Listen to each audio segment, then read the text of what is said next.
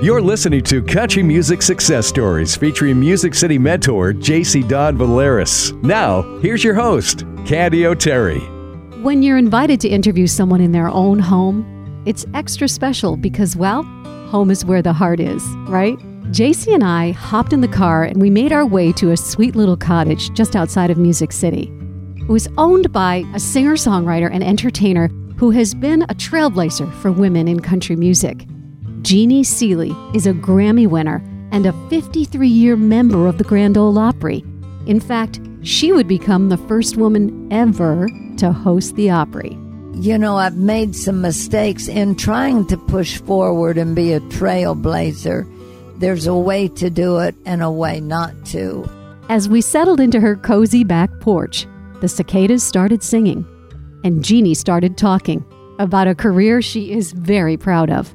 Is this the Cumberland River? This is the Cumberland River. Yes, it is. And unfortunately, 10 years ago, that river was three foot up into my home here. But I love it so much. I've never lived any place as much as I love this place. It's So a little cottage, and it's just kind of magical. We'll have to take a picture. Okay.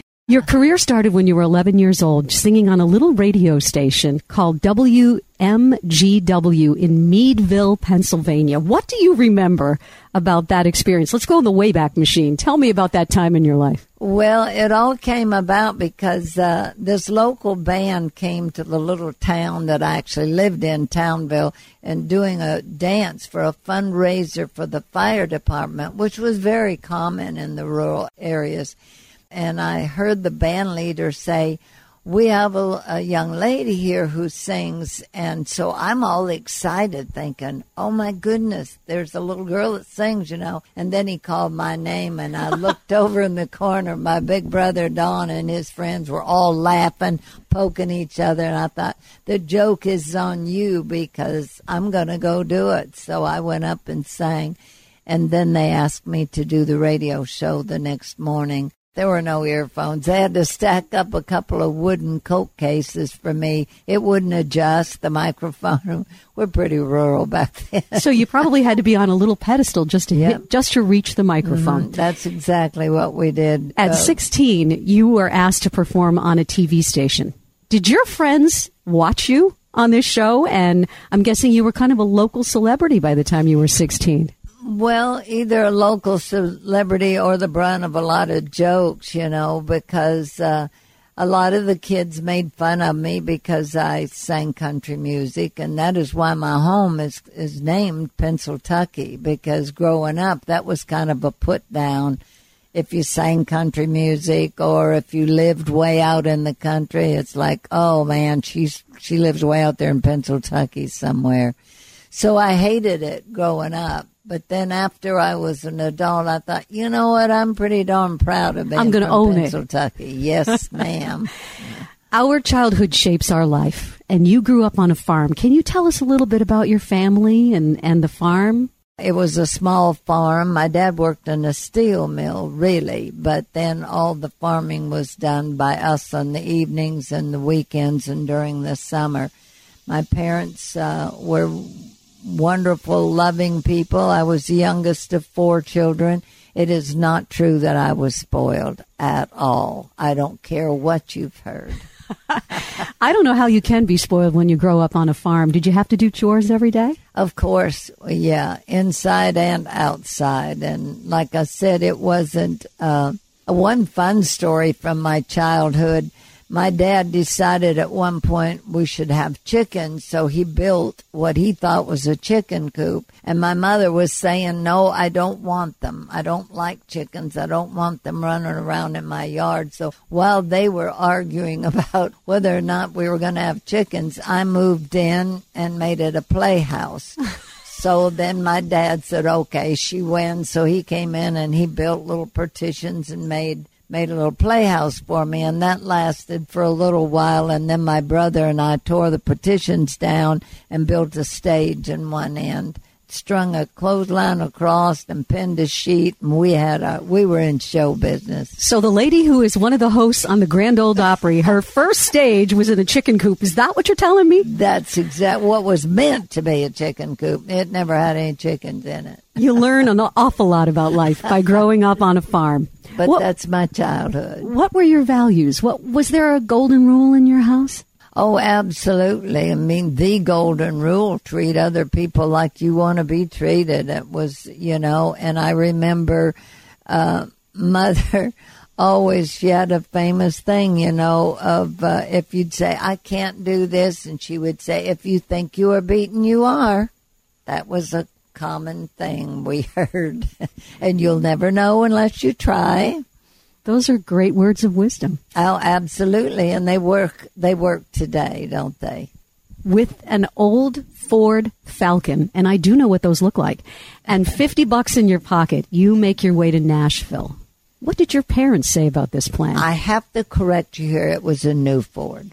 It was a brand new Ford? It was, uh, no, comparatively new. I had had an MGA Roadster. And oh, well, engine, excuse me. Yeah, it was in mint shape. But back then in the 60s, women could not get credit like men could. The engine blew up. I begged them to let me borrow the money to put a new engine in it, and they wouldn't do it. The bank wouldn't do it.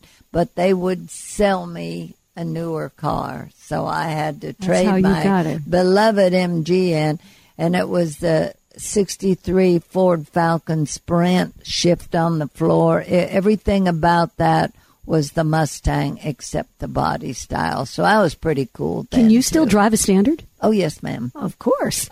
You got to have guts to do what you just did. And so my question is were you scared? You must have felt very alone. And I know there was somebody who took you under her wing. I had known of Dottie West from the Landmark Jamboree in Cleveland, so she was booked at the Palomino Club in North Hollywood, and I went to see her, and of course waited after the show. And when I told her I remembered her from the Landmark, she just said, "Oh my goodness!" She said, "I don't even remember." the last time anybody remembered that show. And it was like an immediate connection and she encouraged me to move to Nashville. And uh, she said, you know, I'll help you. I'll introduce you to people, and uh, I'll be there to do anything I can to help you. And she did started out recording some of my songs too. You know what's interesting about that is if you have a champion in your corner, the door gets opened, but then you got to walk through it and you got to deliver the goods. Talk a little bit about your early years in Nashville.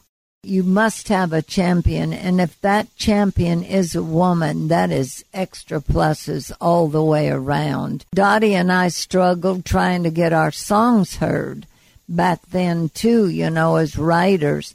Say an artist came in town to record, the, all the male songwriters would pile up on their bus or down in their motel room or in a bar somewhere and we really couldn't do that. So that was one of the early struggles that I saw here. Uh, that was a pretty tough wall to bridge. I wish we'd have known about this earlier, but later on, there's a group of women who are very interesting that call themselves uh, the Chicks with Hits, and they are uh, publishers or song pluggers, and they have a deal. They take two or three will go together to a producer and strengthen numbers. It strengthen numbers and the support of other women was what we need. Your first hit song, what was it? Take me back. When I moved to Nashville, the very first thing that I had was a song called Don't Touch Me. And Fred Foster at Monument had told Hank Cochran and me that he would record me if we found the right song he had the first verse and he called me and said, What do you think? I said, You have me at the first line. Your hand is like a torch. And I, I loved it. I loved the whole feeling. So he flew to Rochester, New York, and actually we finished it in my dressing room.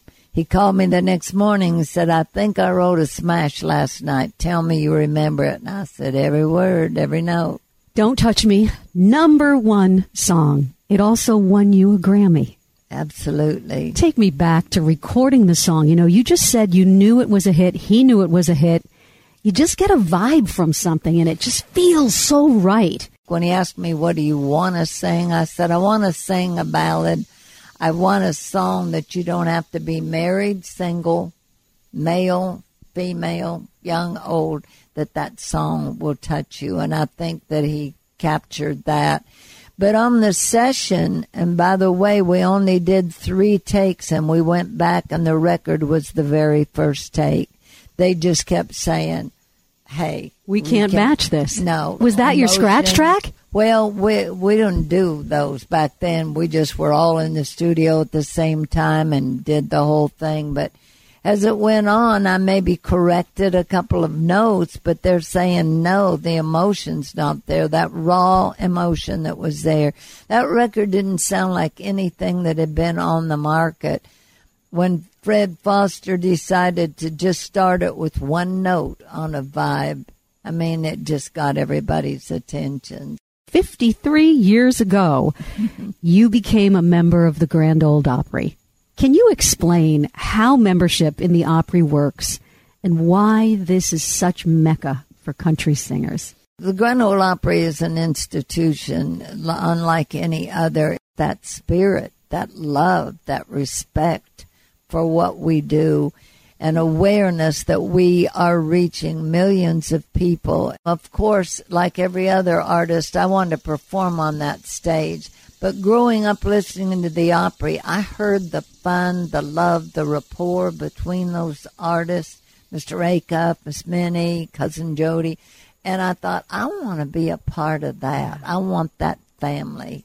Lots of firsts for you as an artist in the Grand Ole Opry. The first member from Pennsylvania, the first woman to host a segment on the stage. Hard one. Woo.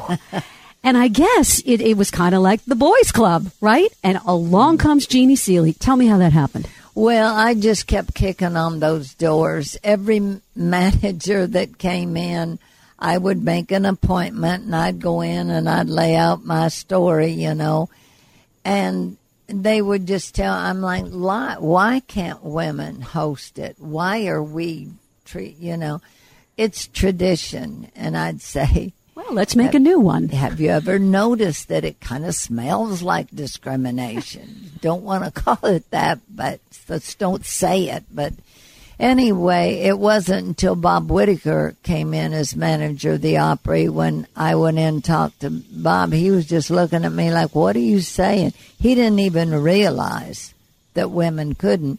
He had been managing Opryland Park and he was used to all the production shows out there. Everybody had a microphone, everybody had lines to speak, everybody had a song. They were equal playing field.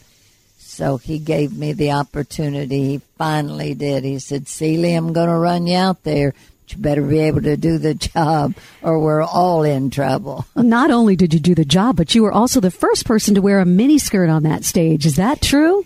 It is. And let me explain the significance of that. When I did that, not even aware what I was doing, I was just wearing what I wore. And when I got away with it, that tore down that wall, that unwritten thing that you had to wear the checks and the ruffles, so the other girls could all wear what they wanted. It might be sequins, it might be pantsuits, but that just changed that playing field to where what you want. To, you know, and so. I'm shaking my head, and everyone in the room who's listening to this interview is doing the same thing because that's what's called being a trailblazer. When you do something that's a little out of lockstep Mm-hmm. You open a door for another woman to jump in and exercise her own right to wear whatever she wants to wear on that stage. Absolutely. It is so hard, Jeannie, to keep up the momentum as a singer and a songwriter, but you did it for 13 consecutive years on the Billboard country music charts. What is the key to that kind of success? What kind of work ethic do you need to have? a very strong work ethic, which is another trait that I was taught at home. My saying is until you're ready to get out of the race, you've got to keep running. I think the right song is a real strong key to success in the recording field. Of course, the industry keeps changing. So you have to pay attention and keep up with that too. You started singing with Opry member Jack Greene, and you had a big hit called Wish I Didn't Have to Miss You. And the two of you ended up touring together for more than a decade. I love duets. Tell me about that partnership. I love duets too, and I think it, during that time period, uh, we were both featured singers on the Ernest Tubb television show. And that was early TV and country music, so there were a lot of technical breakdowns. So when they're doing all that, it may be an hour before you start again. So we just pull out a guitar and sing. That's when Jack and I realized we both had the raspy, husky quality to our voices. The smoky voices. voice that I always wanted on the radio. I always wanted that deep smoky voice thing going on right there. anyway, we noticed that our voices blended, so I was getting ready to make a label change, and so we went to Decca. During that time, that was the trend in country music to do what we called package shows. It would be a known male singer, known female, and do a duet. Then when you toured together, that promoter had the whole thing: Conway Loretta, Bill Anderson, Jan Howard, you know, and so we just got into that same trend, and it was a wonderful run.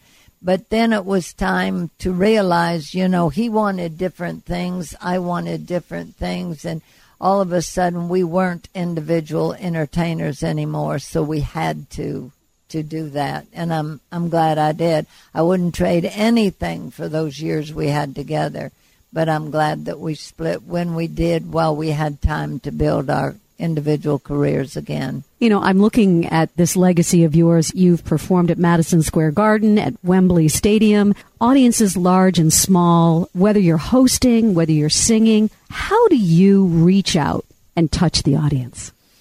My job is not to show my talent or what I'm wearing. My job is to reach those people and entertain them, make them feel something, make them glad they came. A DJ, just like me, you served as a DJ on Armed Forces Radio. What a trip. Tell me about that. Yeah, that was way back in 67 every now and then I'll run into a veteran who said, Yeah, you used to get me up. You came into Vietnam at five o'clock in the morning, or and they'd say, You and Reveille got me up every morning. So, yeah, it's wonderful to uh, hear from all of them and know that you reached, of course, the military tours that I did too.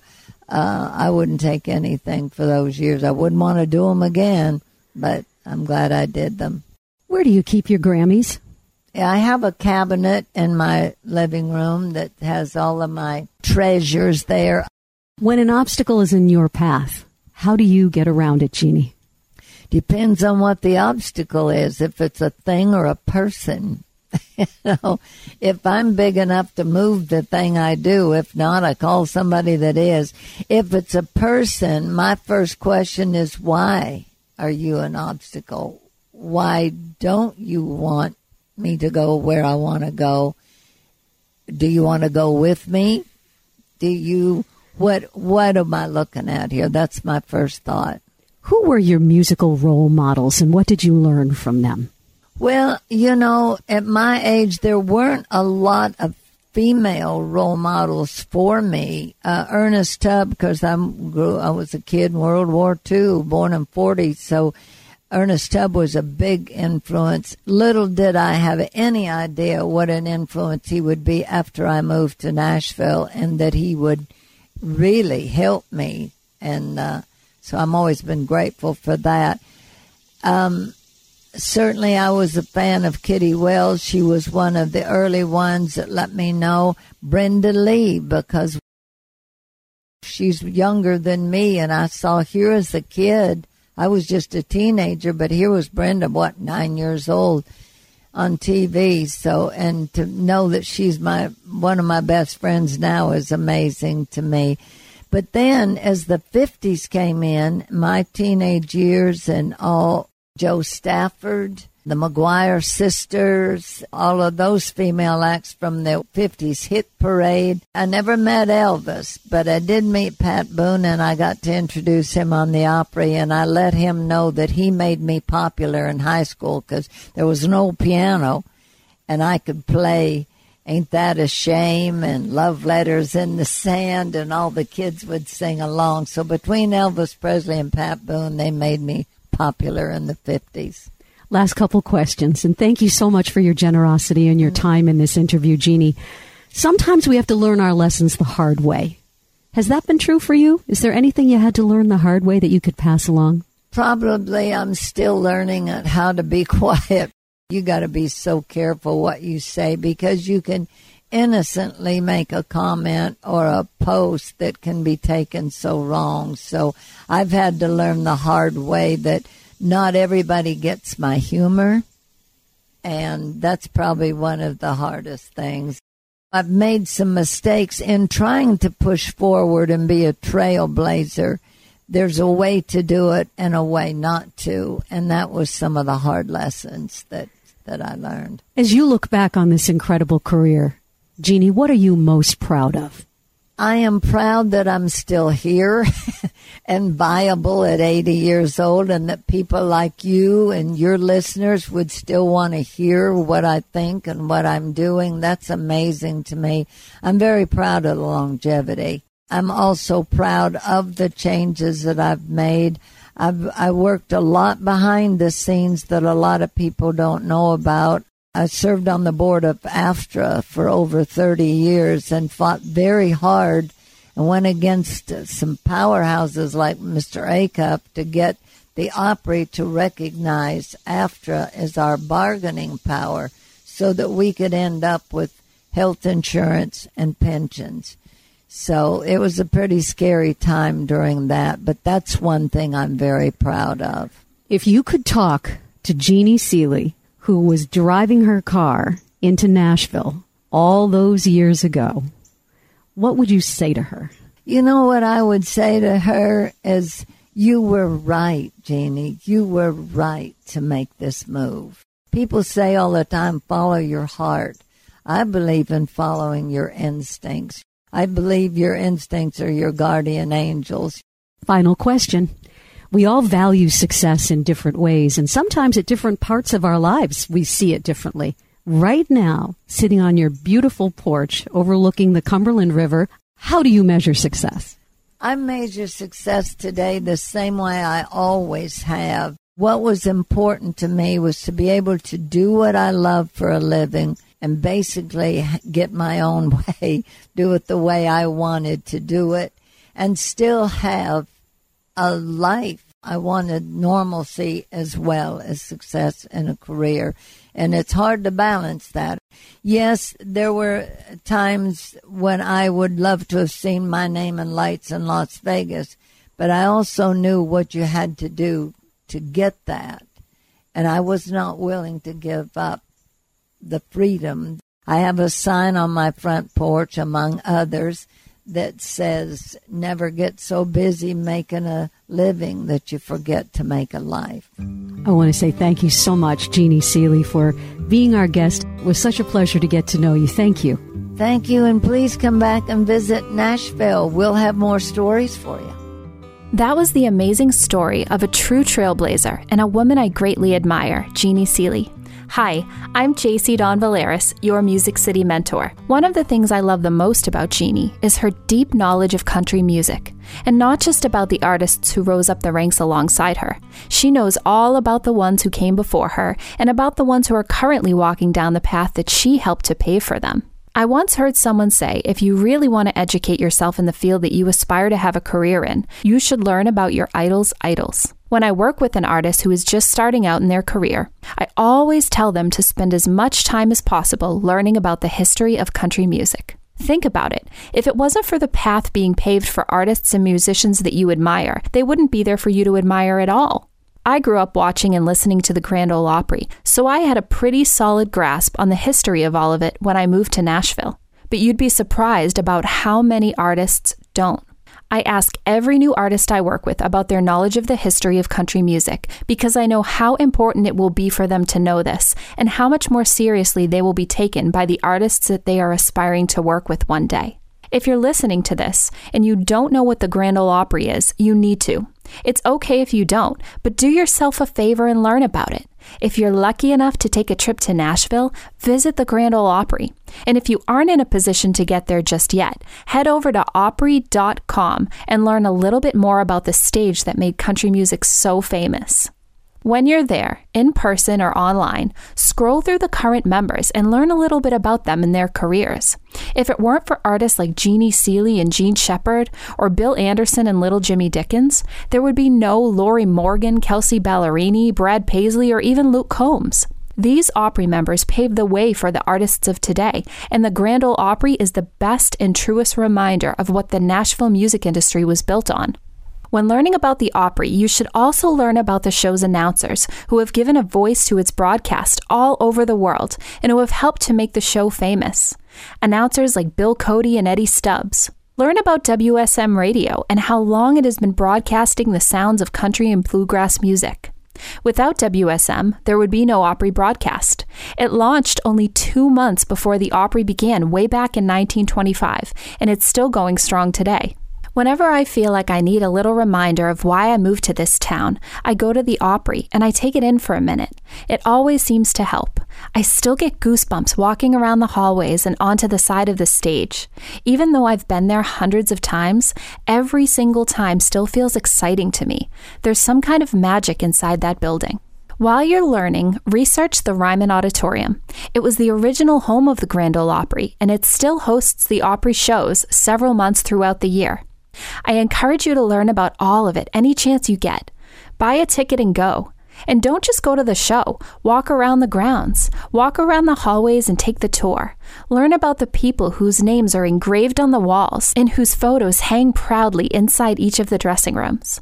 I promise you'll be so glad you did, and you might learn something or meet somebody that could put you on a path to having your name on that wall one day. If you're wondering about how you can continue educating yourself on all of this, one of the best things you can do is take every opportunity you have to ask advice from the people who have done it all before you. If you don't know any of these people just yet, that's okay. One day you will, and you'll find yourself in a position to ask questions. I sure hope you take it when you do. I know that sometimes it can be hard to admit that we don't know everything, but if you are fortunate enough to find yourself with an opportunity to learn and grow, don't ever say no to it. And then someday turn around and teach it all to somebody else. That is how we'll all keep the country music industry and places like the Grand Ole Opry going strong for years to come. JC took me to see the Opry during this trip to Nashville. She is so right. The Opry is a part of the heart and soul of country music. For a free tip sheet on the Grand Ole Opry, just go to candyoterry.com backslash country music podcast. Subscribe to JC's YouTube channel for insights and advice on how to make it in Nashville. And if you liked country music success stories, please subscribe and leave a review. Follow us both on social at Candy O'Terry and at JC Dawn Valeris. And thank you so much for listening.